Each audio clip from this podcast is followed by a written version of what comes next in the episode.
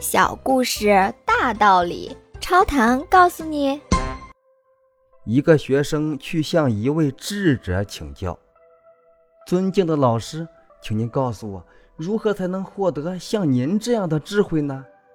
智者说：“爬到那座山的山顶，然后祈祷。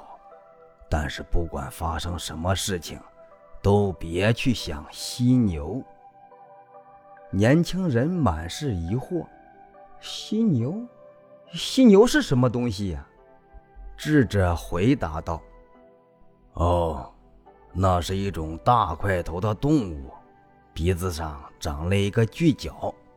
但是你不用担心，因为在我们中国没有犀牛，犀牛只生活在遥远的非洲。”最后，年轻人爬上了高山，准备祈祷，但这时他满脑子想的都是犀牛。请问您听完这个小故事有什么感想呢？欢迎您在评论区留言，咱们一起探讨。感谢您的订阅，下期故事更精彩。